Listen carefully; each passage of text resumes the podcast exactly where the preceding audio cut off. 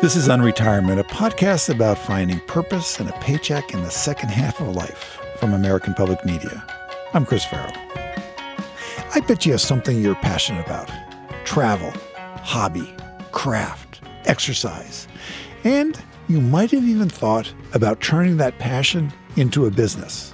That's what this episode is all about. In a bit, we'll have some of the do's and the don'ts for making what you love into a business. But first, I want to introduce you to Joe. Here's the genesis of the story. I was doing some research into creativity and read an article about vintage motorcycle mechanics and how creative they are in their job. And I got intrigued. I wonder if there are any in the Twin Cities where I live. Went online. Sure enough, a couple popped up, and one grabbed my attention Jovi Cycle. I just like the name. And then as I'm reading a story, I realize this is an unretirement story. The motorcycles have always been there for me. And then when I lost my job, they were there again. Joe grew up racing motorcycles, motocross, and he's repaired them over the years. He's well known in the local motorcycle community, but what he's really known for, he's the one that shows up with his dog riding on the motorcycle. In the summer, she rode on a motorcycle all the time. I put a mat on a gas tank with a bungee. I'll show you. You could see the bike right there, the one with the green uh, Yes. on the back. But everywhere I went, she came with me. A parts store, uh, you know, bike shows, whatever. She was always with me, and everybody, everybody always asked me, "Where's Daisy?" And not, you know, how's Daisy? Not how are you? Joe told me this story when I visited him at his garage, where he has 25, 30 motorcycles he's working on. Most of them are vintage. Like that's a 60, 1969 Kawasaki. That's a Bultaco Metralla. That's a 68, 1980 Kawasaki KZ 550 and a 1974 Honda CL 350. When I went into the garage, my initial reaction was this place is just a jumble of tools and motorcycles. But the more time I spent there talking to Joe and looking around, I realized how clean, neat, and well organized it was. This is an artist's studio. Joe can fix old bikes that regular shops can't handle. If you can't get the parts anymore, he makes them. He even makes his own tools. Probably everything on that pegboard over there. You know, this press, this English wheel, that bike lift there. Like I said, a lot of special tools. You know, you make it on a lathe and a welder, and uh, you can make just about anything you need. By now it's clear Joe loves fixing things. He can't help himself. While we were talking to him, he noticed that my producer was holding a heavy microphone and boom in her hands. He thought he could come up with a more comfortable way to do it. All you have to do is put a lanyard here and put it around your neck. You got a lanyard right now. There you go. Put a little cushion on it.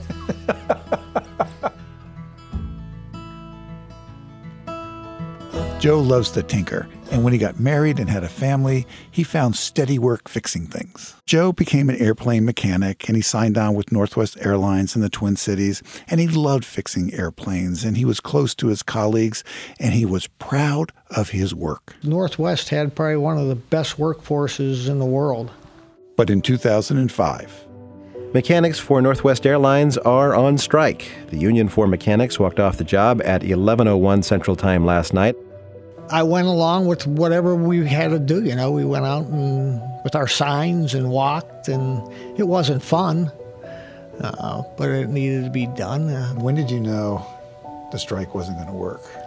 oh, yeah, after uh, several months. I mean, I shouldn't even say that. After, after two or three months, guys were going back left and right. I think the worst part is seeing your coworkers not having enough integrity to stand with you, that they had no backbone and they just cowered and went back. If we were all stuck together, it would have been a whole different story. I didn't want to go back to Northwest. Well, I was definitely not going to cross the picket line. I am just too strong of a union member for that.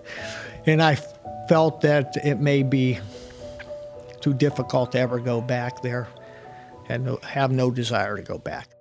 Joe had spent 21 years of his life at Northwest. He loved being an airline mechanic, but that career was over. He retired from the airline, but in his late 40s, he was too young to stop working. So, what would he do? He started his own vintage motorcycle repair business. Joe's business is doing really well, but there's an important difference between a passion and a business. With a passion, you can get away from the weekend. I'm not going to do this today. With a business, there's always something to do the paperwork, the billing, the invoice, and of course, repairing motorcycles. In owning your own business, running your own business, it can get lonely at times. So, do you miss your colleagues? Yes. Yeah, that's the biggest thing. It's difficult working by yourself all day long.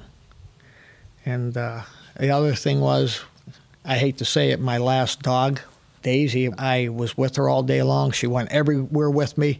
She became a great companion. And when I had to put her to sleep a few months ago, it was a big loss. Uh, and I think people with pets can appreciate it. Oh, yes. Putting any pet down is hard. But then I looked down. Is this your new dog? Yes. That's Ginger. Ginger is very cute. Terrier? Uh, she's a mix. She's, I think, uh, a little Yorkie, a little Terrier, a little crazy. but she likes to dig a lot. That's why she's filthy right now. you drive me crazy in the back. Joe says he and Ginger are still figuring out their friendship. She may not have quite made her way into Joe's heart yet, although I'm a little skeptical about that. But she has learned to ride on his motorcycle. Daisy, my last dog, she stood. This one likes to sit. She's a little lazy. So now when Joe runs out to the parts store, he has a new ambassador for his repair business. Joe's in his late 50s, and he sees his vintage motorcycle business as something he can do until his working days are done. The nice thing about this too is I I should be able to do this, and God wants into retirement. Yeah, no problem. It's built up enough, and it's self-sustaining as long as I keep it where it's at. And the nice thing is I can back off. You know, take less work, take as much as I want. One nice thing about this, and a lot of mechanics you know, everybody always think, thinks as a car mechanic, that's all he does is work on the brakes and tires. When this, you do the same thing. You motorcycle brakes and tires, but there's so much more with the custom bikes, making gas tanks, you know, making oil tanks. I've done that, making custom parts. It keeps it interesting. And it's creative. This is a total aside. I used to be a merchant seaman and worked in the engine rooms of um, container ships and tankers. Oh, okay, yeah. So they would always have their machine tool shop down in the engine room, and if uh, you know something would break, you just have to be able to make it at sea. And I was the one that would you know assist, picking stuff up, pouring water or oil on it, depending on what, what the engineer is doing. But it was just always fascinating to watch just you know just build shafts and at the right tolerance, and I always enjoyed that. Exactly. Yeah, I don't think people give uh, a good mechanic as much credit as they really deserve. Everybody always, you know, the old grease monkey, but uh, good mechanic's worth his weight in gold. Joe is really skilled at what he does. And there's a bigger point in that. One of my pet peeves is I'll hear over and over again, you know, this unretirement thing. Oh, that's wonderful. But that's only for the white collar professional, the person who's been in a cubicle all their life, or maybe the corner office. But what about the rest of people? Well, the thing is, the rest of people have skills. And that's really what's key. Do have a skill. It's not about your education, it's not about your income, it's about what skills do you have. And what Joe opens up is whether you're a motorcycle mechanic or a mechanical engineer or a machinist, an electrician, there's all kinds of possibilities later in life that people with skills, this knowledge and this experience that they built up over the ages, and anybody who has spent any time around skilled labor realizes, but boy, they use their minds and they use their hands. And the other thing is, a lot of white collar workers have done one thing during their careers. One thing. When you look at skilled labor, they have lived with the ups and downs in the economy. They've been laid off many times. And it's that skill, that ability to adjust to your circumstances and to create your own opportunities that lies behind much of the drive for unretirement. And one of the reasons to be really optimistic about this is that most people, almost everyone you know, has a skill.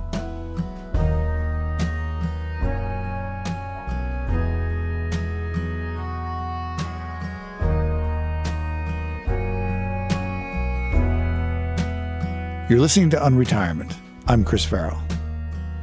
Up next, some expert advice on the advantages and pitfalls of turning your passion into a business in your unretirement.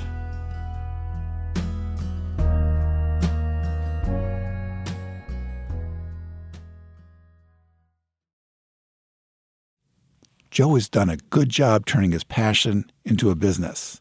And if you're listening to this podcast, maybe you're thinking, could I do that? What are the pitfalls? What are the advantages of turning my passion into a startup? Well, for some answers, I called Elizabeth Isele.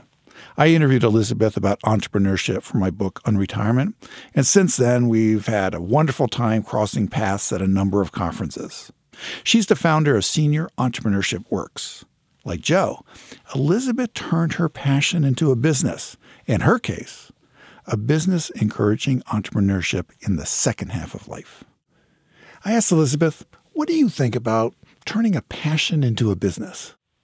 Well, I think it's very good from the perspective of you're passionate about that. So you're going to want to make that work the downside of that is is exactly that. You're so passionate about it, you're going to try to force it to make it work instead of realizing and thinking about it objectively, is this really a business or is this just a passionate indulgence of mine? So how do you start testing out the idea and figuring out which one is it, a business or an indulgence? Well, one of the first things we recommend for people is to bring together a brain trust. People, when they're thinking of starting businesses, automatically are predisposed or pushed into thinking that they have to get a formal board of directors with them if they want to start a business, even in the exploratory stage. And we say, no, you do not want a board of directors because if you have a board of directors, they have a vested financial interest in the success of that business and really a vested responsibility. So we recommend with all the people that we work with to create a brain trust. And that brain trust is essentially people of experience that you don't have that will give you an honest opinion of whether this is an idea that's a business or whether this is an idea that is just a hobby.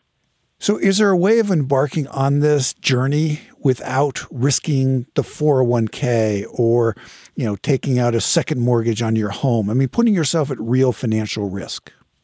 Yeah, absolutely. You should not put yourself at any financial risk or at absolute minimum financial risk. We do a lot of preparatory work with anyone who's thinking of starting their own business exactly so that they can mitigate their financial risk. And we do not encourage anyone to tap into their 401k and to tap into their savings as little as possible, certainly not to borrow from family and friends or from a bank. Uh, you should not accrue uh, debt that you really have no promise of repaying if you don't have a valid business idea. Now, one of the things that I've dealt with when I you know travel around the country and talk to people, and I'm sure you've dealt with it, people go, "Oh, you know, starting a business, that's a young person's game. You got to go 24 7. That's not for someone who's in their 50 plus years. I do encounter that a lot. And again, it's uh, what we find though is in our case, it's just the opposite. People come in uh, uh, at 50 plus with this tremendous amount of energy. They've just either uh, retired or, as many say, retired involuntarily. Um, and they want to figure out what to do next. They have this enormous energy and they think they come to us and say, This is not just a young person's skill set. Any other basics that people should be aware of as they test out their journey into entrepreneurship? It's very important that people understand that they're, as they're starting something new, there will be failures along the way. And that's all part of taking a new idea out there and testing it because it has not been tested. So there will be blips along the road. And uh, your only trouble is if you come to a blip or a bump or a turn in the road that you hadn't anticipated, if you understand that that's a turn and learn from it, that's one thing. The only way in which you will ultimately fail is if you fail to make that turn in the road. And why have you become so passionate and devoted so much of your time to encouraging senior entrepreneurship? I look at people, and people come to me who suddenly have this gift of an additional 20 to 30 years. And their first question is, What am I going to do with it?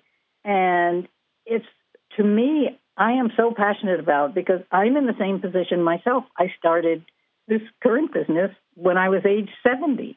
And I thought there's there's no end to what you can do if you're willing to look at the resources that you have and work with others. But to me, the most passionate part about it is that you're really giving people a second look at their lives it, and, and a second look at the fact that after 50, 50 isn't the sort of drop off period. It really can be a launch pad into something else. And I love to use that quote from Mark Twain about the two most important days in our lives are one, the day we were born, and two, the day we find out why. And in many cases, I'm working with people who have had these ideas for many years, but we're not able to test the ideas because they might have had family responsibilities or some other kind of financial responsibilities. And it, it's a whole door opening. And I think, how can you not be passionate about it? When I speak to people, they get so excited about the fact that it's like they had been dreading 50 and they've been dreading the concept of retirement. And that if you can help them see that there's many other alternatives out there, and it's not just starting a business of your own, it's really starting a new chapter in your life and it really ignites people. You see the light come back in their eyes, and um, there's no greater reward than that. That's Elizabeth Isele. You can learn more about Elizabeth and her work at her website, seniorentrepreneurshipworks.org. Now, if you couldn't write that down, don't worry about it. We'll have plenty of information, including that link, at our website, unretirement.fm. Now it's time to take a listener question. But first, if you have an unretirement question or story, you can get in touch with us at our website, unretirement.fm, or at our Facebook page, Facebook slash unretirement. Hi, I'm Deb, and I live in Phoenix. Uh, a question that I have is that I'm pushing 60, and I'm working in the media field, and the media field continue it seems to be dominated a lot by younger and younger people. So i'd like to know how how i can continue to be relevant and to to continue working in the field that i love when i have lots of gray hair. Deb i think you have a real competitive advantage First of all, you have skill and you have experience and you can tell a story. And that's what so many organizations want today. They want people on their payroll that can tell a story. The other thing is because you're pushing 60, you have a network. There's lots of people who know who you are.